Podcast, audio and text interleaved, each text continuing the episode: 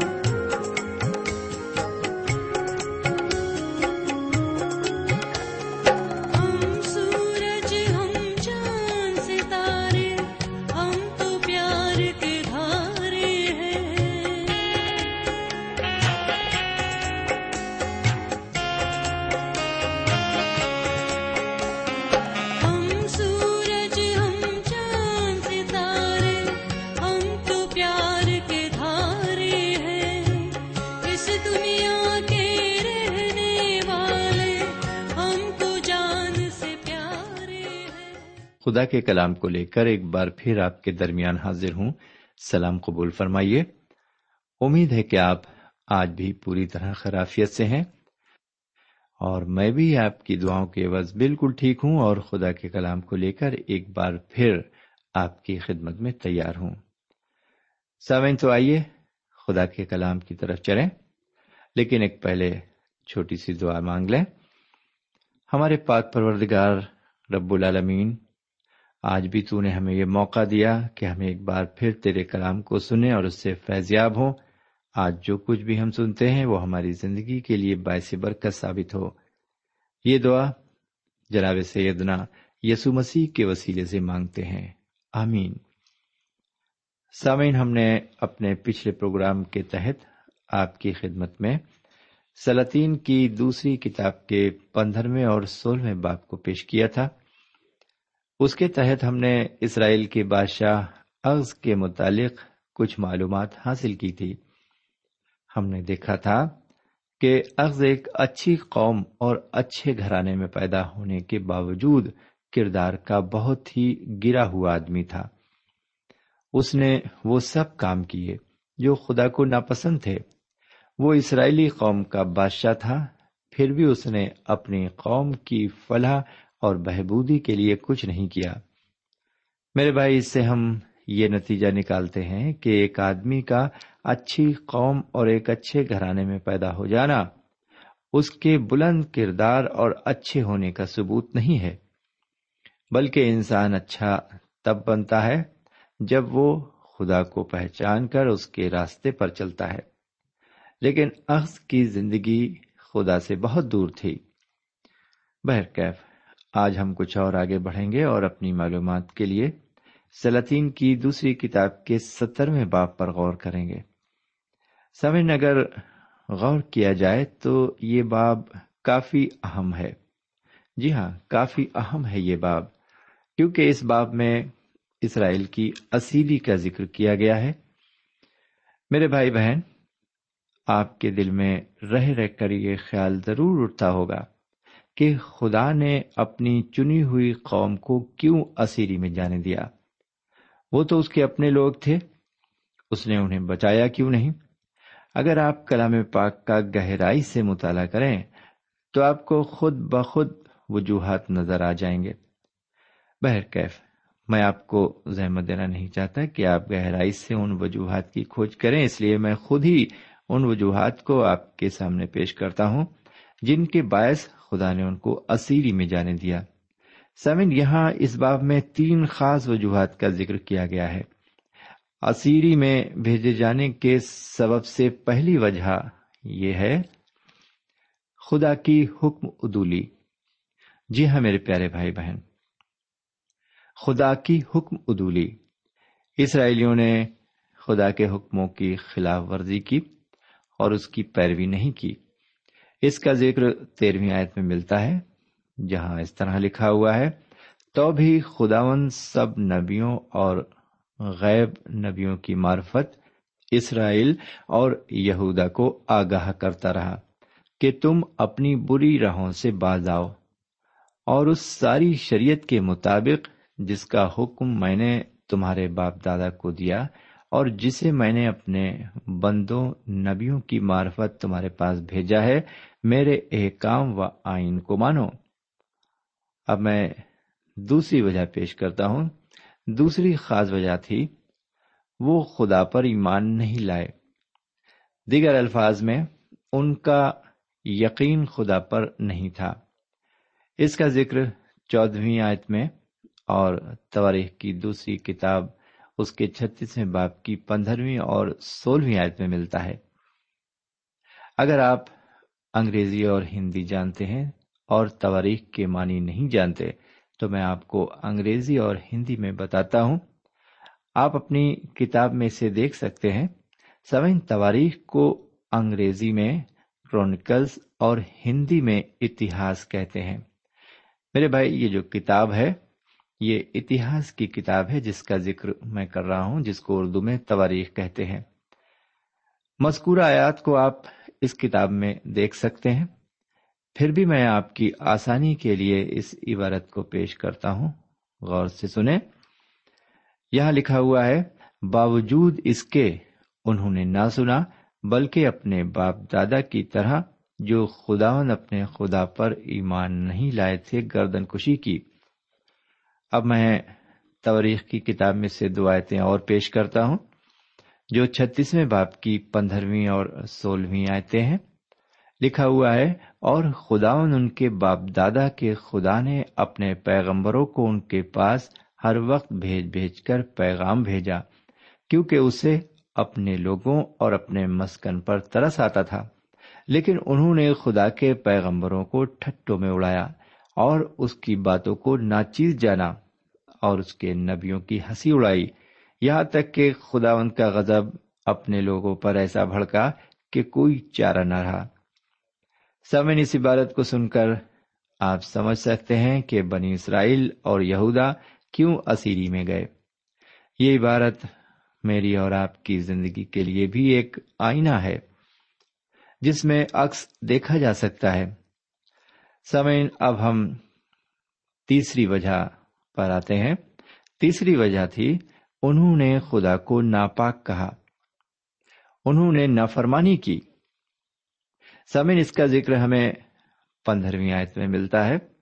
لکھا ہوا ہے، اور اس کے آئین کو اور اس کے عہد کو جو اس نے ان کے باپ دادا سے باندھا تھا اور اس کی شہادتوں کو جو اس نے ان کو دی تھی، رد کیا اور باطل باتوں کے پیرو ہو کر نکمے ہو گئے اور اپنے آس پاس کے قوموں کی تخلیق کی جن کے بارے میں خدا نے ان کو تاکید کی تھی کہ وہ ان کے سے کام نہ کریں۔ بہرکیف سامن خدا کسی بھی حالت میں اپنے کو ذمہ دار نہیں ٹھہرا سکتا اور نہ ہی ہم اس پر الزام لگانے کی ضرورت کر سکتے ہیں۔ اگر ہم ایسی گستاخی کرتے ہیں تو یہ ہماری نادانی اور بھول ہے۔ خدا ان کریم نے اپنے آئین اور شریعت ہمیں دی ہے۔ اس نے اپنے کلام کی معرفت تاکید کی جو ہم تک اس کے پیغمبروں اور نبیوں کی معرفت پہنچا۔ اس نے ہمارے لیے نجات کا دروازہ کھول دیا ہے۔ اب یہ ہم پر منحصر ہے کہ ہم نجات کے دروازے میں داخل ہوں یا پھر ہلاکت کے دروازے کو پسند کریں۔ خدا نے ہمیں اپنی مرضی کا ممتاز بنایا ہے اور وہ کسی قسم کی مداخلت نہیں کرتا۔ وہ صرف یہ چاہتا ہے کہ لوگ نجات حاصل کریں اور کثرت سے حاصل کریں۔ بہرکیف اب ہم تھوڑا آگے بڑھتے ہیں۔ اب ہم پہلی آیت سے دسویں آیت تک عبارت پر آتے ہیں۔ یہاں پر سترویں باپ کی ان آیتوں کی تشریح اس طرح ہے۔ دوسری آیت میں ہم دیکھتے ہیں کہ ہوسی جو کہ الہ کا بیٹا تھا، سامریا پر سلطنت کرنے لگا۔ یہ اخیب اور ایزابل کے مقابلے برا نہیں تھا۔ حالانکہ اس میں برائی تھی۔ آئیے ذرا تیسری آیت سے لے کر پانچویں آیت تک عبارت کی تشریح دیکھیں۔ سمین یہاں ہم ایک شخص سے تعارف کرتے ہیں جو کہ شاہ اسور ہے اور اس کا نام سلمینسر ہے۔ جی ہاں سلمینسر اس نے شمالی سلطنت پر حملہ کر کے اسے اپنے ماتحت کر لیا۔ اور کافی خراج وصول کیا۔ جب اس کو یہ معلوم ہوا کہ حسی نے اس کے خلاف سازش کی ہے اور اسے ہدیہ دینا بند کر دیا ہے، تو اس نے سامریا کا محاصرہ کر کے اسے چاروں طرف سے گھیر لیا۔ سامریا کی نیو عمری نے ڈالی تھی، جو کہ عقیب کا باپ تھا۔ یہ بہت ہی خوبصورت شہر تھا، لیکن اب یہ شاہ اسور کے محاصرے میں تھا۔ سامعین، اب ہم دیکھیں گے کہ اسرائیل اسیر کر کے غلام بنا لیا جاتا ہے۔ انہیں غلام بنا کر اسور لے جایا جاتا ہے۔ شاہ اسور کا قبضہ سامریا پر ہو جاتا ہے اور اس طرح اسرائیلی بادشاہوں کی حکومت کا دور ختم ہو جاتا ہے۔ اب غلامی اور اسیری کا دور شروع ہوتا ہے، جیسا کہ چھٹی آیت میں لکھا ہوا ہے۔ اور ہوسی کے نویں برس شاہ اسور نے سامریا کو لے لیا اور اسرائیل کو اسیر کر کے اسور میں لے گیا اور ان کو خلا میں اور جوزان کی ندی خابور پر اور مادیوں کے شہروں میں بسایا۔ سامن بہت سے لوگ اس بات پر یقین کرتے ہیں کہ یہ دس قبیلے جو اسرائیل کہلائے، وہ گم ہو گئے اور انہوں نے موجودہ برطانیہ میں بودوباش اختیار کی۔ وہاں سے وہ امریکہ میں جا کر آباد ہو گئے۔ یہ فلسفہ سننے میں بہت اچھا ہے اور بہتوں کے لیے فخر کا باعث ہے کہ وہ ان کھوئے ہوئے قبیلوں میں سے کسی ایک کے ممبر ہیں۔ سیون یہ فلسفہ انسان کا بنایا ہوا فلسفہ ہے۔ اس بات کا کتاب مقدس میں کہیں بھی ذکر نہیں ملتا۔ مثال کے طور پر جناب یعقوب اپنے خط میں پہلے باپ کی پہلی آیت میں بارہ قبیلوں کو اس طرح مخاطب کرتے ہیں، خدا کے اور خداون یسو مسیح کے بندے یعقوب کی طرف سے ان بارہ قبیلوں کو جو جا بجا رہتے ہیں سلام پہنچے۔ سمن دیکھا جائے تو جناب یعقوب کے نقطۂ نگاہ سے یہ بارہ قبیلے کھوئے ہوئے نہیں ہیں۔ یہ ان لوگوں کا خیال ہے جو اس فلسفے پر یقین کرتے ہیں کہ اسرائیل اسور میں اسیری میں جانے کے بعد کھو گئے۔ آگے چل کر ہم دیکھیں گے کہ یہودی اسیری سے واپس ہو کر اپنے وطن میں آتے ہیں تو وہ بڑی تھوڑی تعداد میں تھے۔ ان کا اوسط فیصدی بہت کم تھا۔ کل پینسٹھ ہزار یہودی واپس فلسطین آئے۔ جبکہ وہ لاکھوں کی تعداد میں اسیر کر کے لے جائے گئے تھے۔ بہرکیف، اب ہم ان گناہوں کا ذکر کریں گے جن کے باعث اسرائیل کی اسیری عمل میں آئی۔ انہوں نے پہلا گناہ جو کیا، اس کا ذکر ہمیں ساتویں اور آٹھویں آیت میں ملتا ہے۔ سمن خدا نے ان کو بڑے ہی صبر سے برداشت کیا۔ تقریباً دو سو سال تک خداون نے اسرائیلیوں کو ہر ممکن موقع دیا کہ وہ اپنے کو سدھار لیں اور راستے پر آ جائیں۔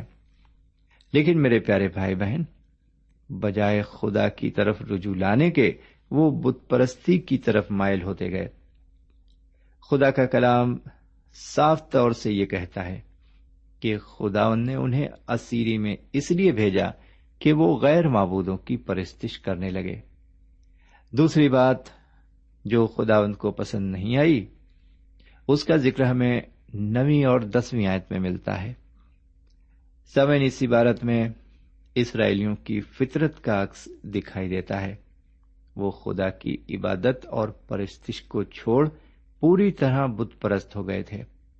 وہ بے قاعدگی اور بدی کی زندگی گزار رہے تھے۔ انہوں نے اپنے سب شہروں میں نگہبانوں کے بوجھ سے فصیل دار شہر تک اپنے لیے اونچے مقام بنائے۔ اور ہر ایک اونچے پہاڑ پر اور ہر ایک ہرے درخت کے نیچے انہوں نے اپنے لیے ستونوں اور یسیرتوں کو نصب کیا۔ سمے اس سے پہلے کہ ہم آگے بڑھیں، ایک بات ہم اچھی طرح سمجھ لیں۔ خدا کبھی گناہ کو نظر انداز نہیں کرتا۔ وہ گنہگاروں کو ضرور معاف کرتا ہے، لیکن گناہ کو کبھی برداشت نہیں کرتا۔ ایک انسان جب خدا کی تاکید کے باوجود گناہ کرتا ہی رہتا ہے، تو پھر خدا اس کے خلاف ضرور قدم اٹھاتا ہے۔ سب سے پہلا قدم اس کا یہ ہوتا ہے کہ وہ اس انسان کو اپنے سے دور کر دیتا ہے۔ میرے پیارے بھائی بہن، ایک انسان کے لیے سب سے بڑی سزا یہ ہے کہ خدا اس سے اپنا ناتا توڑ لے۔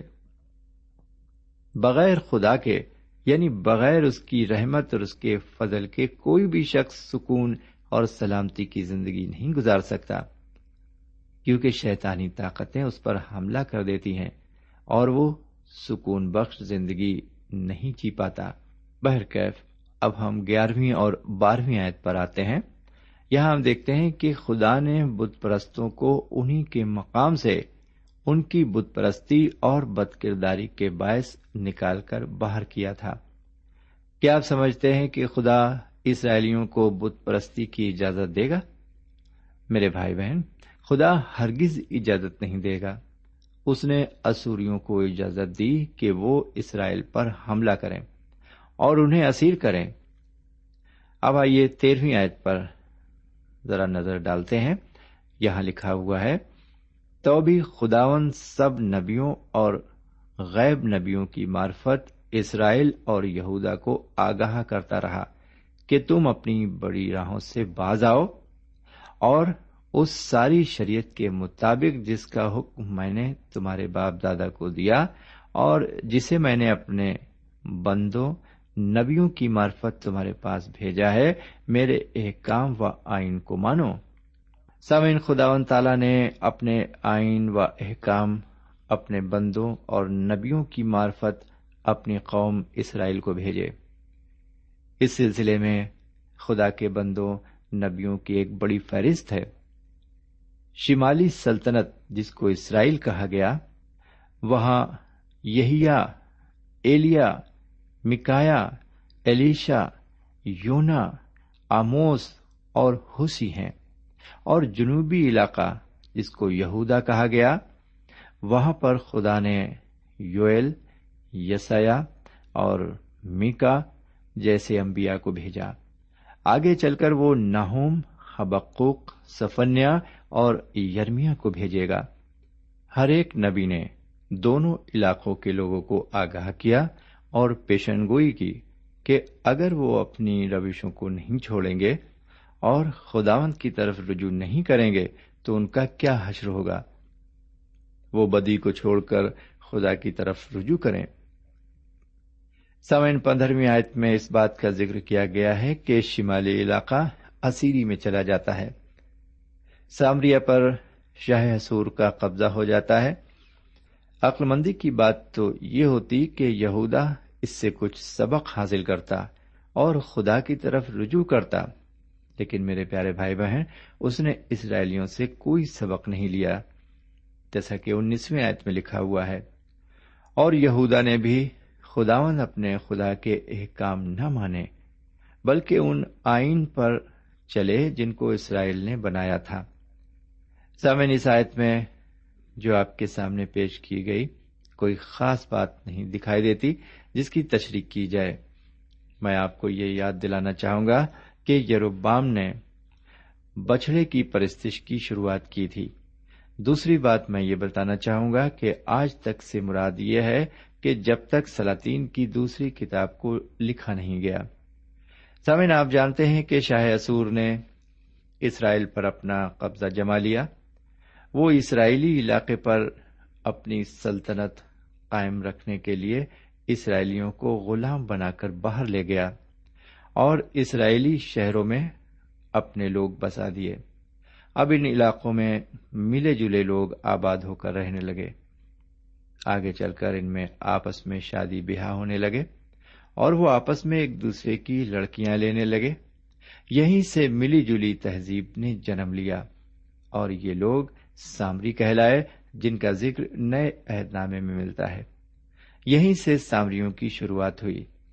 بہرکیف اب میں آپ کی خدمت میں چوبیسویں آیت سے لے کر اکتالیسویں آیت تک عبارت کی تشریح پیش کرتا ہوں۔ سامعین، اس عبارت میں یہ بیان کیا گیا ہے کہ اسرائیلی حکومت کا جو شمالی علاقے میں تھی، خاتمہ ہو جاتا ہے۔ یہ علاقہ ملی جلی قوم اور تہذیب کا گہوارہ بن گیا۔ اب ایسی کوئی صورت نہیں دکھائی دیتی کہ یہ دس قبیلے پھر کبھی اقتدار میں آ کر اپنی حکومت قائم کر سکیں گے۔ اب یہ لوگ تتر بتر ہو گئے، لیکن آپ یقین رکھیں، یہ قوم کھوئی نہیں اور نہ ہی غائب ہوئی۔ سمین آپ نے دیکھا کہ اسرائیلی قوم اپنی بدی اور سرکشی کے باعث جو اس نے اپنے خداون کے خلاف کی اسیری میں بھیج دی گئی۔ خدا نے اپنے لوگوں سے بالکل رو رعایت نہیں کی، کیونکہ وہ بت پرستی کی طرف مائل ہو گئے تھے اور خداون کو غصہ دلانے کے لیے وہ سب کام کرنے لگے تھے، جن کو کرنے کے لیے خداون خدا نے انہیں منع کیا تھا۔ سمین ایسی ہی حالت ہماری اور آپ کی بھی ہو سکتی ہے۔ اسرائیلیوں کی کہانی میری اور آپ کی کہانی بھی ہو سکتی ہے۔ جس طرح اسرائیلی قوم خدا کے ساتھ ساتھ غیر معبودوں کی پرستش کرتی رہی کہیں ہم بھی ویسا ہی تو نہیں کر رہے ہیں۔ ہم کس کے ساتھ ہیں؟ خدا کے ساتھ یا شیطان کے ساتھ؟ کہیں ہم دونوں کے ساتھ تو نہیں ہیں۔ کہیں ہم دونوں کو خوش کرنے میں تو نہیں لگے ہوئے ہیں۔ اگر ہم ایسا کر رہے ہیں، تو ہم اس ملی جلی قوم کی مانند ہیں، جس کا ذکر ابھی ہم نے سنا۔ آپ کی یاد دہانی کے لیے اکتالیسویں آیت کو ایک بار پھر پڑھتا ہوں۔ لکھا ہوا ہے، سو یہ قومیں خدا ان سے بھی ڈرتی رہیں اور اپنی کھودی ہوئی مورتوں کو بھی پوچھتی رہیں۔ اس طرح ان کی اولاد اور ان کی اولاد کی نسل بھی جیسا ان کے باپ دادا کرتے تھے، ویسا وہ بھی آج کے دن تک کرتی ہیں۔ سمن آج بہت سے لوگ ایسے ہیں جو وہی کام کر رہے ہیں جو انہوں نے اپنے باپ دادا کو کرتے دیکھا۔ آج اگر ان کے کاموں کی بابت ان سے پوچھا جاتا ہے، تو وہ یہی جواب دیتے ہیں کہ ہمیں نہیں معلوم کہ ہم یہ کیوں کر رہے ہیں۔ بس یہ کام ہمارے بزرگوں سے ہوتا چلا رہا ہے، اس لیے ہم بھی کر رہے ہیں۔ کاش کے خدا و تعالی ہمیں ہدایت فرمائے۔ آمین۔ اب آج کا مطالعہ یہیں پر ختم کرتے ہیں۔ ہمیں اجازت دیجیے خدا حافظ۔ سامعین، اس مطالعے سے آپ کو روحانی تقویت حاصل ہوئی ہوگی۔ ہمیں یقین ہے آپ اپنے تاثرات سے ہمیں ضرور نوازیں گے۔ ہم آپ کے خط کے منتظر رہیں گے۔ ہمارا پتہ ہے۔ پروگرام نور ال post box number one five seven five Sialkot Pakistan. پتا ایک بار پھر سن لیں۔ پروگرام نور ال پوسٹ باکس نمبر ایک پانچ سات پانچ سیال کوٹ پاکستان۔ اب آپ ہم سے ٹیلی فون اور ای میل سے بھی رابطہ قائم کر سکتے ہیں۔ ہمارا ٹیلی فون نمبر ہے nine two three four four six four zero four five seven eight نو دو تین چار چار چھ چار صفر چار پانچ سات آٹھ ہمارا ای میل پتا ہے N A M three nine four nine eight hotmail dot com N A M three nine four nine eight hotmail dot com. ہمارے پروگرام کا وقت اب یہیں پر اختتام پذیر ہوتا ہے۔ اگلے پروگرام میں خدا کے کلام کے ساتھ پھر ملیں گے۔ تب تک کے لیے اجازت دیں۔ خدا حافظ۔